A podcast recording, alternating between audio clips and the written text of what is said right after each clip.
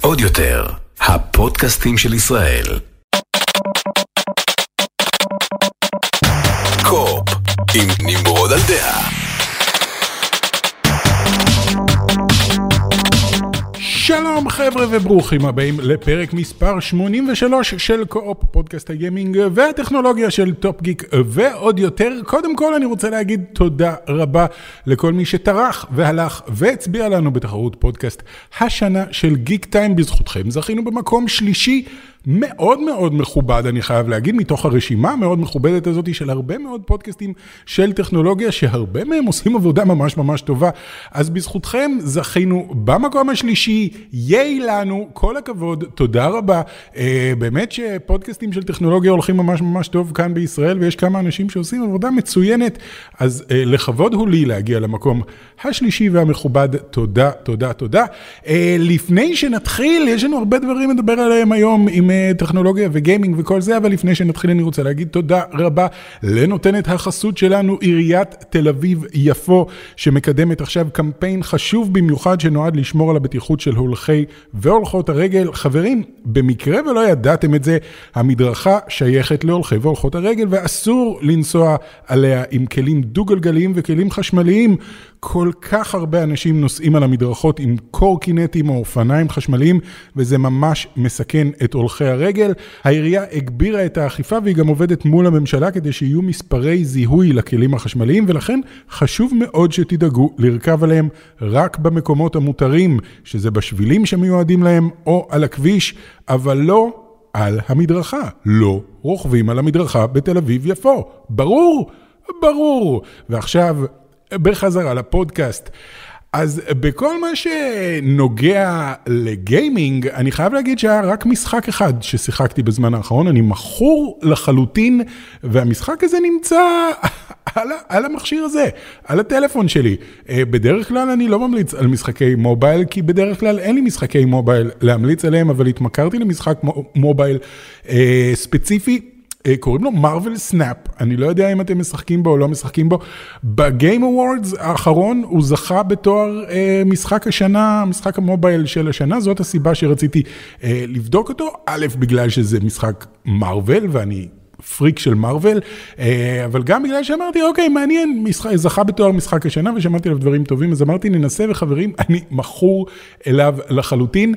אין פה, זה, זה לא, אתם ישר בטח אומרים, אה, הם בטח משלמים לו משחק mobile, לא, זה, זה לא pay to win וזה לא כל הדברים האלה וזה לא, זה משחק חינמי שאתם יכולים להוריד ולהתחיל לשחק וליהנות, והוא לא מרגיש כאילו שכל הזמן רוצים מכם כסף, אה, שזה אחד הדברים שהכי מצאו חן בעיניי, אתם obviously יכולים לשלם כסף כי הם צריכים לעשות כסף איכשהו, אבל אה, הכסף הזה הולך רק על מה שנקרא variance, זה משחק קלפים, אז יש לכם variance לקלפים, כאילו גרסאות שונות לאותו קלף, אבל זה רק המראה של הקלף שונה, אתם לא מקבלים יותר כוח או, או אני לא יודע, איזשהו יתרון אחר, אז זה מרגיש מאוד מאוד פרי, זה מרגיש מאוד מאוד נחמד, אני מאוד מאוד נהנה ממנו, לא מפסיק לשחק בו. גם אם אתם לא בעניין של משחקי קלפים, ואני למשל ממש לא בעניין של משחקי קלפים, אבל אני כן מאוד בעניין של מארוול, אז אם אתם בעניין של מארוול, אתם תאהבו את המשחק הזה, כי אחד הדברים שהכי מצאו חן בעיניי במשחק הזה, זה איך הם לקחו כל אחת מהדמויות ונתנו לה כוח במשחק שמאוד מאוד מתאים לכוח שלה. לפני שאני נכנס לאיך הכוחות של כל דמות מתאימה לדמות עצמה מתוך הקומיקס, אה, אני רק אסביר בקצרה פחות או יותר איך המשחק מתנהל. אתם צריכים אה, לנצח את היריב, זה משחק בתורות, אבל אה, אתם והיריב שלכם משחקים את התור שלכם בו זמנית, זאת אומרת, יש תור ראשון, אתם צריכים לשחק קלף, ואז הקלף שלכם נפתח והקלף של היריב נפתח, ואז עוברים לתור 2.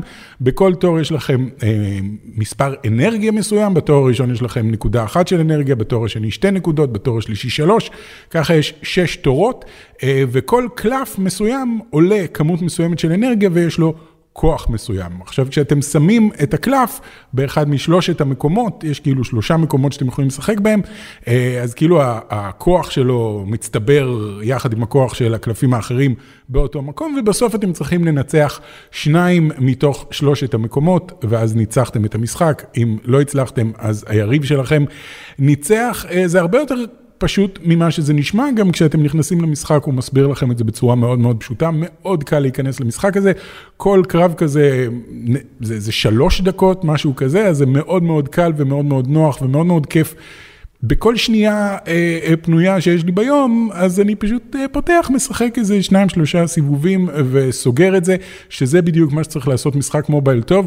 עכשיו היופי הוא שכאילו, כמו שאמרתי, הכוחות של הקלפים מאוד מתאימים לדמות. נניח אם יש לכם קלף של אנטמן, אז אנטמן מתחיל בתור אה, כוח אחד, הוא עולה אנרגיה אחת ויש לו רק כוח אחד, אבל אם אתם שמים אותו ואז אתם שמים עוד שלושה קלפים באותו מקום, אז פתאום הכוח שלו גדל. הבנתם? אנטמן, גדל, הוא מתחיל קטן והוא גדל. או שאם יש לכם את סקרלט uh, וויץ', אז אתם יכולים לשים אותה והיא משנה לחלוטין את המיקום. כל מיקום, יש הרי שלושה מקומות שמשחקים בהם את הקלפים, כל מיקום יש לו איזשהו קטע שונה, שזה גם כן מגיע מתוך מארוול, נניח אם יש שם את ה Nexus, אז אם אתם שמים שם קלף, אז הכוח שלו מתפרס לשני המיקומים האחרים, ואם, לא יודע, אה, יש את Lamentis 1 אה, מהסדרה של לוקי, זה גם מהקומיקס, אבל אה, אם אתם שמים שם קלף, הכל... פתאום נהרס בגלל ש Lamentis 1 אה, נהרס, אז Scarlet Witch אתם יכולים לשים אותה והיא משנה לחלוטין את המיקום, כי ל Scarlet Witch יש כוחות של שינוי מיקום. בקיצור, כל אה, דמות, ממש כל דמות, נניח Apocalypse, אם אתם אה, הורסים לכם את הקלף של Apocalypse, הוא חוזר יותר חזק. כל פעם שהורסים לכם אותו, הוא חוזר יותר חזק, שזה גאוני, כל מיני דברים כאלה. אז כל הדברים האלה נורא נורא מצאו חן בעיניי, זה ממש מרגיש. שזה Marvel, זה לא מרגיש משחק קלפים שסתם שמו עליו skin של Marvel, אלא הכל מרגיש כאילו שאשכרה שמו עליו, אה, שאשכרה הכל מתאים ל Marvel. אה, היופי גם הוא שאתם... אתם משחקים ואתם עולים בדרגות ואתם אוספים עוד קלפים ואתם מקבלים כל מיני דברים תוך כדי שאתם משחקים, אבל בסוף כל חודש אה, נגמרת עונה ומתחילה עונה חדשה וכולם יורדים חזרה לאפס. אתם עדיין מחזיקים את כל המשחקים, את כל הקלפים שקיבלתם ואת כל הכוחות שיש לכם ואת כל הדברים שפתחתם, אבל כולם חוזרים כאילו ל-level 0 ומתחילים לבנות מחדש לאורך ה season הזה, הם קוראים לכל חודש season, אז כל חודש יש לכם season חדש, אז זה נותן לכם אפשרות להתחיל מההתחלה, והיופי הוא שהמשחק הזה מאוד מאוד...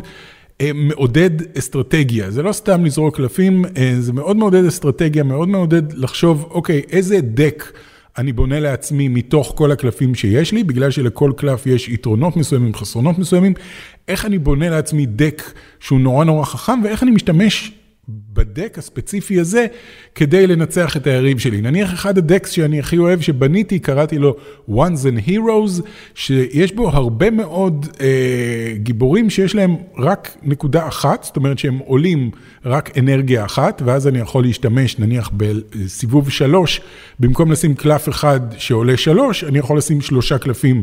של אחת, ואז בסוף בסוף, בשלב חמש ושש, יש לי קלפים שכל הכוח שלהם זה להגביר את הכוח של כל דמות שיש לה רק אחד.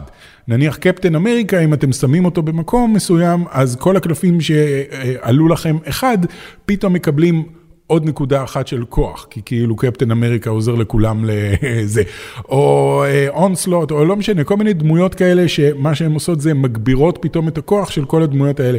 אז פה יש אסטרטגיה שלאורך כל הקרב, מי שנלחם נגדכם אומר כאילו, למה הוא משתמש בקלפים כל כך חלשים כל הזמן? ויש לו פה ארבעה קלפים חלשים ופה ארבעה קלפים חלשים, איך זה עוזר לו? אני שמתי קלף של תשע וזה כבר יותר חזק, ואז פתאום מגיעה איזושהי דמות שמעלה את הכוח של כל הדמויות החלשות האלה, ופתאום כולן ביחד נהיות נורא נורא חזקות. Uh, עשיתי לי גם דק של Guardians of the Galaxy, יש שם את כל Guardians of Galaxy, אז שמתי את כולם ב deck אחד, זה לא deck כזה מוצלח, אני חייב להגיד, אבל בסדר. אה, וחברים, אני, אני מאוד ממליץ, ממש ממש ממליץ, אפשר לשחק את זה גם על המחשב, אתם יכולים להיכנס גם ל Steam, יש אותו גם ב Steam. משחק נורא כיפי, נורא ממכר, יש אותו ב mobile, יש אותו ב Steam, ואתם מתחברים על אותו user, אז אתם יכולים לשחק אותו גם כאן וגם כאן, וההתקדמות היא אה, לאורך שניהם. אז שוב, אין לי הרבה מה להגיד, אני, אני בדרך כלל לא ממליץ על משחקי מובייל, כי בדרך כלל משחקי מובייל רק מנסים לשאוב מכם כסף, והם קטנים והם לא, לא מדהימים, והמשחק הזה מרגיש כאילו שהוא מכתב אהבה למרוויל, הכל מאוד מאוד קשור לעולם של מארוול, אה, יש כל כך הרבה דמויות של מארוול במשחק הזה, אז אם אתם אוהבים מארוול במיוחד, לכו ותורידו כי הוא כיף גדול, וגם אם לא, אני מאוד מאוד ממליץ על המשחק הזה. בואו נעבור הלאה. בשבוע שעבר דיברתי על ChatGPT ועל AI ועל איך זה יכול לשנות את החיים שלנו לחלוטין, אבל משהו שלא דיברתי עליו זה על איך הוא יכול לשנות את עולם הגיימינג, בכל זאת זה פודקאסט של גיימינג וטכנולוגיה, ו-AI כבר עכשיו מתחיל להראות איך הוא יכול לשנות לחלוטין את עולם הגיימינג, וחשבתי לתת לכם כמה דוגמאות קטנות לגבי העניין הזה, וקצת להתפלסף על העניין הזה, כי כרגע אנחנו נמצאים ממש בשלב הראשון, בצעד הראשון של AI, זה ממש מרגיש כאילו שעכשיו פתאום AI מתחיל לעשות איזשהו צעד קדימה לכיוון הלא נודע בתכלס, כי אם הייתם שואלים אותי לפני, אה, באמת, שנה, שנה וחצי, הייתם שואלים אותי מה דעתי על AI, הייתי אומר, בסדר, נחמד, זה עושה דברים נחמדים, זה אף פעם לא יחליף אף אחד, אבל פתאום קפצנו בצעדים כל כך גדולים, ואני אה, חבר בקבוצה של מיד uh, ג'רני, בפייסבוק, והדברים שהם מפרסמים שם זה פשוט הזוי לחלוטין. אה, AI, זה מצחיק, כי תמיד חשבנו ש... אני חושב שאמרתי את זה, אבל תמיד חשבנו שכאילו, אוקיי, את מי הרובוטים, אה, את מי המחשב יחליף אה, לאורך השנים, ותמיד זה היה בהתחלה, אוקיי, כל אלה שעושים עבודות שהן... עבודות כאלה שחוזרות על עצמם והן לא מעניינות וסתם זה, את זה מחשב יודע לעשות טוב, אחר כך הם יחליפו בנקאים, אחר כך הם יחליפו לא יודע מה, ורק בסוף הם יגיעו אולי יום אחד לקריאיטיביים, להפוך, כאילו לקחת אנשים, את העבודה של אנשים קריאיטיביים, וזה מצחיק אם אתם מסתכלים נניח על סדרות כמו סטארט-טרק וכאלה, הדבר שהכי קשה לדאטה לעשות, זה היה להבין קריאטיביות ולהבין הומור ולהבין, ותמיד הייתה לנו את התחושה הזאת שאלה הדברים האחרונים שמחשבים יבינו. אני לא אומר שמחשבים מבינים את זה היום, אבל הם כן עושים חיקוי מאוד מאוד טוב של זה. אה, כמו שאמרתי, צ'אט GPT לא באמת יודע מה הוא אומר, הוא לא באמת חושב מחשבות, הוא רק יודע לשים בצורה מתמטית לחלוטין מילה אחרי מילה, בצורה שיוצרת היגיון, שזה גורם לי לחשוב בעיקר על מה אנחנו עושים, ואיך אנחנו יוצרים אה, את השפה שלנו, איך אנחנו מדברים. אנחנו גם כן שמים מילה אחרי מילה, וזה יוצר איזשהו היגיון. לא... אני לא יודע, אבל uh, בכל תחום המשחקים, תחשבו, בואו בוא נשאר רגע בשלב של הצ'אט GPT, שאתם יכולים כאילו להיכנס ולשוחח איתו, יש הרבה מאוד צ'אט, צ'אט בוטים שאתם יכולים להיכנס ולשוחח איתם בצורה מאוד מאוד מאוד משכנעת, יש את רפליקה וכל מיני כאלה, שממש נשמעים כמו בן אדם אמיתי, אז... תחשבו שלוקחים AI ומכניסים אותו לתוך משחק כמו נניח Skyrim או Fallout או, או כל מיני משחקים כאלה, שזה עולם פתוח מאוד גדול שאתה אה, הולך ופוגש הרבה מאוד דמויות, רק שבמקום שהדמויות האלה יהיו שחקן, אה, זאת אומרת voice actor, אה, שחקן שעומד מול מיקרופון ומקליט שורות מראש ויש לכם את האופציה לבחור בין שלוש שאלות שאתם יכולים לשאול אותו כדי שהוא יענה לכם את התשובות שהוקלטו מראש, אתם יכולים לעשות אה, אה, דמות שבה אתה יכול להגיע ולכתוב לו מה שאתה רוצה, לשאול אותו איזה שאלה שאתה מעוניין, והוא יענה לך בתור הדמות הזאת. כי אתה יכול להיכנס לצ'אט GPT ולהגיד לו, אוקיי, מעכשיו אתה אה, גבר אה, כפרי מהמאה ה-17 שגר בכפר ליד נורמנדי, אה, ויש לך שחפת. והוא אומר לך, אוקיי, ואז אתה מתחיל לשאול אותו שאלות, איך אני מגיע מכאן לפריז, אז הוא לא יגיד לך, אתה עולה על הרכבת וטס, ל... אתה עולה על מטוס וטס לזה, הוא יגיד לך, אה, תיקח סוס ותיסע לשם, כי זה מה שיודע גבר במאה ה-17, או איזה מאה שלא אמרתי. זאת אומרת, אתה יכול לגרום לצ'אט אה, אה, לחשוב בתור דמות. אחרת לגמרי. אז כל מה שצריך לעשות זה לעשות איזשהו אלגוריתם שנותן לו פרמטר לכל דמות, או שיושב באמת מפתח של המשחק ואומר, אוקיי, הדמות הזאתי, הוא איש כזה, הוא הסנדלר של הכפר, הוא ככה, והוא אה, מאוד כעוס, כל התשובות שלו כעוסות. האישה הזאתי היא, אה, אני לא יודע מה, היא אה, שומרת בכניסה, והיא אה, מאוד מצחיקה. וזה, ואז כשאתה בא ואתה שואל שאלה, ה-AI עונה לך בצורה מאוד מאוד מציאותית, ולא בצורה של גיבוב שנשמע כמו מחשב שמנסה לדבר, אלא בצורה מאוד מציאותית, על כל שאלה שיש לך בתור הדמות הזאתי, שזה גאוני. מה גם שאתה יכול להכניס ל-AI הספציפי שהכנסת לתוך המשחק, את כל העלילה של המשחק, ולהגיד לו לאיזה חלקים מהעלילה הזאתי הדמות הספציפית הזאתי מודעת. ואז אם אתה שואל את השאלה הנכונה, את הדמות הנכונה, אתה יכול לקבל מידע שבאמת יעזור לך בעולם הזה. לעומת זאת, אתה יכול סתם לדבר שטויות, וגם הצ'אטים האלה יכולים לדבר לנצח. אז אתה יכול לדבר כל דבר. אני זוכר שפעם, בשנות ה-80, היו קווסטים כאלה, שבמקום לבחור אופציות, אתה אומר למחשב מה אתה רוצה לעשות. זאת אומרת, אני לוקח את המפתח ומכניס לדלת, והמחשב היה כותב לך אם הצלחת באמת לפתוח את הדלת או לא. או שאתה יכול להגיד, אוקיי, אני לוקח את ה... שמן שיש לי ושופך על הדלת ושם על זה את הלפיד שיש לי כדי לשרוף את הדלת. והמחשב אומר לך אם הצלחת או לא הצלחת. אז אני מרגיש כאילו שפה יש אפשרות לעשות משהו נורא דומה עם דמויות. אתה יכול לדבר איתם, לתקשר איתם, ללמוד מהם מידע. הם יודעים את המידע שהם אמורים לדעת, הם לא יודעים את המידע שהם לא אמורים לדעת, והם הרבה הרבה יותר... נשמעים כמו אה, דמויות אמיתיות, ויחד עם כל העניין של אה, כמו, דמו, כמו אה, תוכנות כמו סינסטיג'יה, שמאפשרות, אה, לא רק סינסטיג'יה, יש המון המון תוכנות שמאפשרות גם קול שנשמע מאוד מאוד מציאותי, זאת אומרת text to speech שנשמע מאוד מאוד מאוד מציאותי, וגם את העניין של התנועות שפתיים, התנועות שפתיים מתאימות לטקסט to speech. אז אתה אה, אומר לו מה שאתה רוצה, והוא עונה לך בקול אנושי, עם איזושהי אינטליגנציה מלאכותית מאחורה, תוך כדי שהשפתיים מותאמות, זה יכול כאילו לפתוח את עולם ה... ה כמו, שוב, משחקים סטייל סקיירים, כל ה-RPG וכאלה, למקומות מטורפים לחלוטין, ואתה יכול להעביר שעות בכפר רק עם לדבר עם כל התושבים שנמצאים שם. אה, והמתכנתים לא צריכים לשבת ולבנות את כל זה, לא- והשחקנים לא צריכים לשבת ולהקליט את כל זה מראש, אלא הכל נוצר אה, בזמן אמת על ידי ה-AI, זה מטורף לפי דעתי. מה גם שהפיתוח של העולמות המאוד מאוד גדולים האלה הולך ונהיה הרבה יותר פשוט. אני כבר ראיתי כמה AIs, אני לא זוכר את השמות שלהם, אבל כמה AIs שבונים, כמו שדלי בונה, או מידג'רני בונה תמונה מטקסט שכתבתם, יש אותו דבר עם מודלים תלת-ממדיים. אתה נכנס ואתה כותב טקסט, אתה אומר, סוס, תן לי סוס חום עם שש רגליים וזוג כנפיים, והוא יוצר לך מודל תלת-ממדי של סוס חום עם שש רגליים ושתי כנפיים. כרגע זה עוד לא מדהים, זה נראה בסדר, אבל צריך לשבת אחרי זה ולנקות את זה טוב טוב כדי שזה יראה כמו שצריך, אבל הוא אשכרה מסוגל לעשות את זה, ויש גם ב... איך קוראים לתוכנה הזאת? יש תוכנת תלת בלנדר, בבלנדר, כבר עכשיו יש פלאגין שאתה יכול להוריד, אתה, שאתם יכולים להוריד, ונניח בניתם מזגן בתלת מימד, אתם יכולים לכתוב בטקסטורה, במקום לחפש טקסטורה של מזגן, לכתוב לו, תיצור לי טקסטורה של מזגן על המודל הזה, והוא מבין basically מתוך המודל שבניתם, מה אמור להיות איזה חלק במזגן, והוא שם טקסטורה שהוא פיתח בעצמו. לא טקסטורה שהוא הוריד מהאינטרנט, לא טקסטורה קיימת, אלא טקסטורה שהוא פיתח בעצמו של מזגן על המודל התלת-ממדי הזה שבניתם.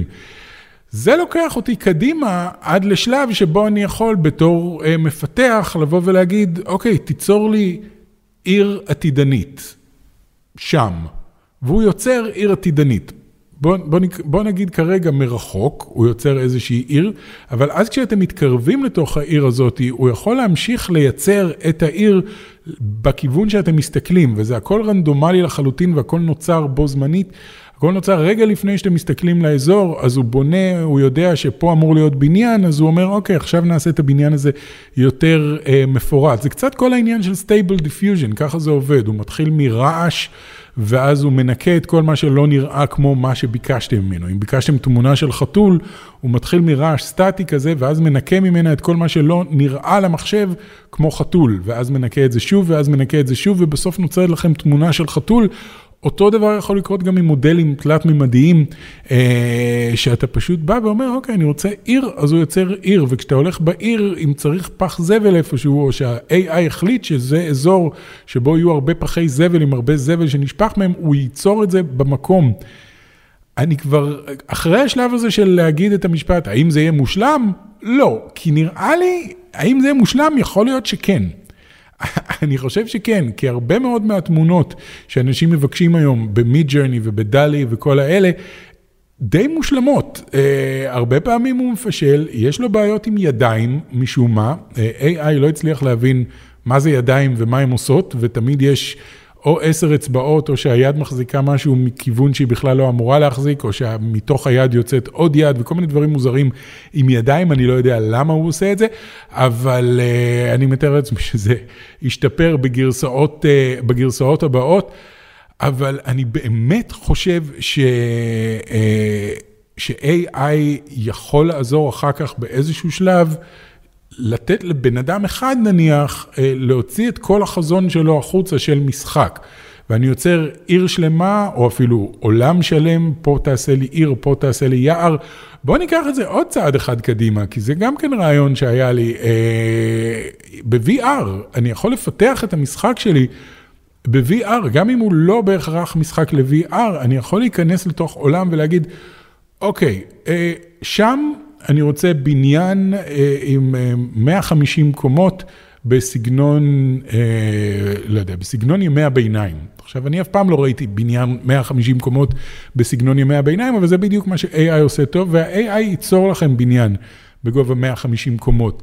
ואז אתה יכול להיכנס פנימה ולהגיד, אוקיי, פה בתוך הזה אני רוצה את הלובי, ובלובי תשים לי, אה, כאן תשים לי את הדלפק, ושם תשים לי ארונות, וכאן למעלה אני רוצה תאורה כזאת, ופה אני רוצה כזה, ופה אני רוצה את זה, ואתה רק הולך ומצביע ואומר מה אתה רוצה, וה-AI יוצר בשבילך משהו שהוא לא הוריד מאיזשהו מקום, אלא הוא יצר את זה.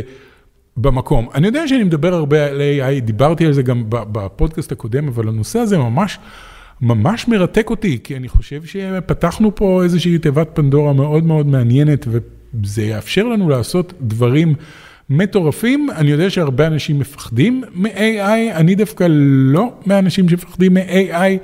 אה, אני זוכר שנניח כשהתחלנו, אני ואחי הגדול, אחרי שהשתחררתי מהצבא, התחלנו לעשות מוזיקה אלקטרונית. זה היה האהבה שלנו, היינו יושבים, גרנו ביחד והיינו יושבים ועושים כל הזמן מוזיקה אלקטרונית, בגלל שזו הייתה הפעם הראשונה שאתה לא צריך נגנים. בשביל לעשות מוזיקה. לפני זה, כשאנחנו היינו אה, יותר צעירים, כשהיינו ילדים, לפני שהיה מחשבים וכל זה, אם היית רוצה לעשות מוזיקה, אז אתה צריך גיטריסט, ואתה צריך אה, מתופף, ואתה צריך בסיסט, ואתה צריך סולן, ואתה צריך קלידן, ואתה צריך אה, להקה, וכל אחד צריך להשקיע שנים בללמוד את הכלי שלו בשביל לייצר מוזיקה, ואז אתה צריך ללכת לאולפן הקלטות, שעולה הרבה מאוד כסף כדי ליצור את המוזיקה הזאת.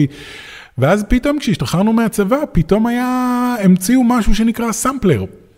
ובסמפלר הזה אתה יכול להכניס כל צליל שאתה רוצה, בין אם זה כלי נגינה ובין אם זה כל צליל אחר, ואתה יכול להתחיל לשלב סימפולים ביחד ולייצר מהם מוזיקה, ופתאום בן אדם לבד, או שני חבר'ה צעירים לבד בבית שלהם, יכולים ליצור מוזיקה. וזה שינה את העולם לחלוטין. האם אין היום מוזיקאים? לא, ברור שיש. האם אין היום מפיקים מוזיקאים, מוזיקליים? בוודאי שיש. האם אין היום אה, אולפני הקלטות? יש ויש. את כל הדברים האלה יש. חברות התקליטים קצת אה, ספגו אה, זה, אבל זה בעיקר היה בגלל ה-MP3 וכל הדברים האלה. אבל עדיין יש את כל הדברים האלה, רק שכל אחד מהמוזיקאים האלה יכול לעשות היום הרבה הרבה יותר מרק ללמוד לנגן על גיטרה במשך אה, אה, 15 שנה עד שהוא נהיה ממש ממש ממש טוב. היום אתה יכול לעשות הרבה הרבה יותר, אתה עדיין צריך ללמוד לנגן, אתה עדיין צריך להיות טוב במוזיקה, אבל היום יש לך כלים שמסוגלים לאפשר לכל בן אדם, למישהו כמו Skrillex, לעשות קריירה שלמה מזה שהוא יושב ובונה אה, סימפולים, ובונה מוזיקה ועושה ז'אנר חדש. של מוזיקה, הוא לא המציא את הדאבסטפ, אבל אה, סתם נתתי דוגמה של Skrillex שהייתה לו הצלחה מאוד מאוד גדולה, והוא בן אדם אחד שיושב ועושה את זה, ופעם זה לא היה אפשרי לחלוטין.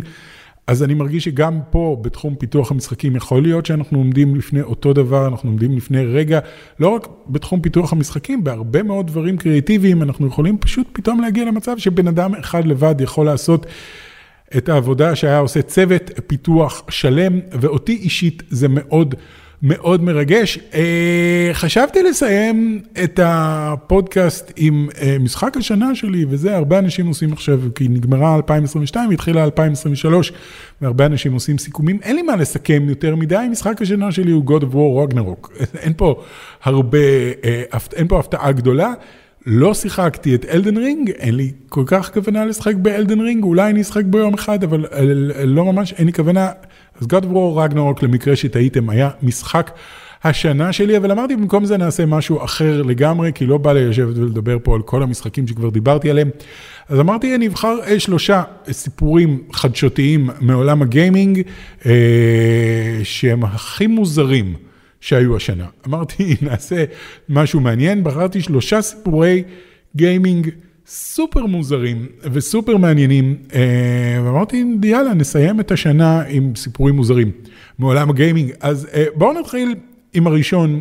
שדווקא קרה לא מזמן, אה, במהלך המונדיאל, היה עכשיו את המונדיאל, והרבה אנשים רצו להיכנס ולראות את המשחקים, ויש הרבה אנשים שכאילו אין להם כל כך הרבה איפה לראות את זה בטלוויזיה, או שאין להם, לא יודע, אין להם גישה למשחקים האלה, אז הרבה פנו ליוטיוב. אה, ולטוויץ' כדי לחפש שמה, בעיקר ליוטיוב, כדי לחפש שמה שידורים חיים של המשחקים. ומסתבר שהרבה אנשים, מה שהם עשו, שידרו את המשחקים אבל בפיפא 23, זאת אומרת, אם היה משחק של, ותסלחו לי, כי אני לא יודע כלום בכדורגל, אבל אם היה משחק של ארגנטינה מול uh, צרפת, אז הם פשוט לקחו את, ה, את הקבוצות של ארגנטינה וצרפת בפיפא 23, ופשוט שמו אותם אחד נגד השנייה בבוטים, ואמרו, יאללה, אה, שחק, נתנו למשחק לרוץ, ושידרו את זה בלייב, וכתבו בכותרת, ארגנטינה מול צרפת, מונדיאל 2022. ואלפי אנשים ישבו וראו את זה, אה, והרבה מאוד מהם לא שמו לב שמדובר בפיפא 23. עכשיו, היי, אחלה גרפיקה, אני לא מזלזל בגרפיקה של אה, פיפא 2023, אבל כמון, כאילו, אפשר לראות שזה משחק מחשב, אבל מסתבר שהרבה אנשים לא הצליחו לראות שזה משחק מחשב, ופשוט ישבו וראו את המשחקים האלה וחשבו שקבוצה אחת ניצחה, למרות שזה לא, לא היה משחק בכלל, זה רק היה פיפא 23, מה שאומר אה, דברים טובים מאוד על המשחק פיפא, שכנראה שהוא מספיק אה, אה, מציאותי ומספיק משכנע כדי שאנשים ישבו ויראו אה, את המשחק הזה במחשבה, שזה המשחק האמיתי. אני רוצה להגיד, ש, שרוב האנשים אה, ידעו שזה פיפא, אבל כמון, אם עכשיו מתרחש המשחק בין ארגנטינה לצרפת, אה, אתה לא תשב ותראה שידור של המשחק בפיפא, אתה תלך ותראה אותו. אז כנראה שרוב האנשים שראו את המשחק הזה באמת לא ידעו. אה, מוזר מאוד. אה, אבל הדבר השני שלי הוא עוד יותר מוזר. אה, בשנת 2020, אה, ארבעה דגים ניצחו את המשחק אה, Pokémon Sapphire. אה, אני אחזור על זה שוב, כי המשפט הזה הוא נכון. בשנת 2020, ארבעה דגים, דגים, ניצחו את Pokémon Sapphire, שהוא משחק משנת 2008, אני חושב, או משהו כזה, 2000, כן, 2008 או 2002, לא זוכר. איך זה יכול להיות? איזה מישהו, יוטיובר, הכין אקווריום. חילק את האקווריום לריבועים, וריבוע אחד הוא חץ שמאלה, וריבוע אחד הוא חץ למעלה, וריבוע אחד הוא A, וריבוע אחד הוא B, וכל מיני כאלה. לכל כפתור היה זה, וכל פעם שדג שחה על הכפתור הזה, אז זה העביר מידע לסוויץ', או לא לסוויץ', סליחה, כן, לא, זה בטח לא לסוויץ', כי זה משחק ישן, אה, לווי, אני מתאר לעצמי, זה העביר מידע לקונסולה אה, ש, שתלחץ על הדבר הזה, אם דג שחה בחץ שמאלה, אז זה עשה שמאלה. רנדומלי לחלוטין, כמו שאתם יכולים לנחש, זה לקח הרבה מאוד זמן, אבל אחרי 3,195 שעות, אה, הדגים ניצחו את, אה, את Pokémon Sapphire, הצליחו לנצח את המשחק בצורה רנדומלית לחלוטין. אבל זה קרה ב-2020, מה שקרה בספטמבר, ב-14 בספטמבר 2022, זה שאחד הדגים האלה מת, דגה. אה, מתה, קראו לה לאלה, אני חושב, אה, והיא מתה, לצערנו, אה, והרבה אנשים התאבלו על זה בגלל שהיא לא סתם הייתה דגה, היא הייתה דגה שמצאה גליץ' במשחק.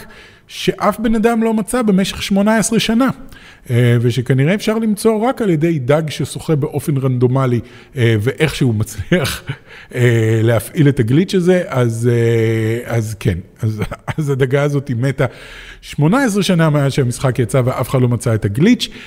אם אנחנו מדברים על דברים שאף אחד לא מצא, במשך הרבה זמן, אה, אתם מכירים את אה, סופר פאנץ' אאוט? יש את המשחק פאנץ' אאוט, מייק טייסונס פאנץ' אאוט, ואחרי זה יצא סופר פאנץ' אאוט ב-1994. אז אה, ב-2022, ממש לאחרונה, איזשהו אתר שאוסף צ'יטים למשחקים ישנים, גילה צ'יט חדש. למשחק פאנץ' אאוט, גילה כמה צ'יטים חדשים, אחד מהם אבל מאפשר לשחק בשני שחקנים. מאפשר לשחק מולטיפלייר במשחק סופר פאנץ' אאוט. 30 שנה אף אחד לא ידע את זה, המשחק יצא ב-1994, זה עוד רגע זה 30 שנה, 30 שנה אף אחד לא ידע שאפשר לשחק את המשחק הזה שני שחקנים, אבל מסתבר שמאז ומתמיד התחבא שם צ'יט שמאפשר לכם לשחק את המשחק בשני שחקנים, שזה הזוי בעיניי, זה מצב משחק כאילו מעולה, וגם אנשים אומרים שזה נורא נורא כיף לשחק במשחק הזה שני שחקנים, אחד אה, שולט על כל אחד מהמתאגרפים. אז טירוף, חברים, פתאום סופר פאנצ' אאוט הוא משחק מולטיפלייר אחרי 30 שנה, והוא תמיד היה משחק מולטיפלייר, אבל אף אחד לא ידע. למה המפתחים אף פעם לא גילו אה, שהצ'יט הזה קיים שם, אני לא יודע, אבל אה, זה העניין. אז כן, סופר פאנצ' אאוט, אם יש לכם את המשחק, אתם יכולים לשחק, תחפשו באינטרנט, תמצאו את ה multiplayer cheat ותשחקו אותו ביחד, אה, ואם אתם משחקים פוקימון סאפייר ועדיין לא ניצחתם אותו, תדעו. שארבעה דגים עשו את זה אה, יותר טוב מכם. זהו, חברים, זה הפודקאסט שלי אה, להיום. שוב, תודה רבה לכל מי שהצביע. אה, ייי, מקום שלישי, באמת מאוד מאוד מכובד. וזהו, אנחנו נתראה uh, בשבוע הבא, אל תשכחו להקשיב לנו בכל פלטפורמות הפודקאסטים האפשריות, בספוטיפיי ובעוד יותר ובזה, וגם ביוטיוב יש את גרסת הוידאו של הפודקאסט הזה. אז זהו חברים, אנחנו נתראה בפעם הבאה. ביי. עוד יותר, הפודקאסטים של ישראל.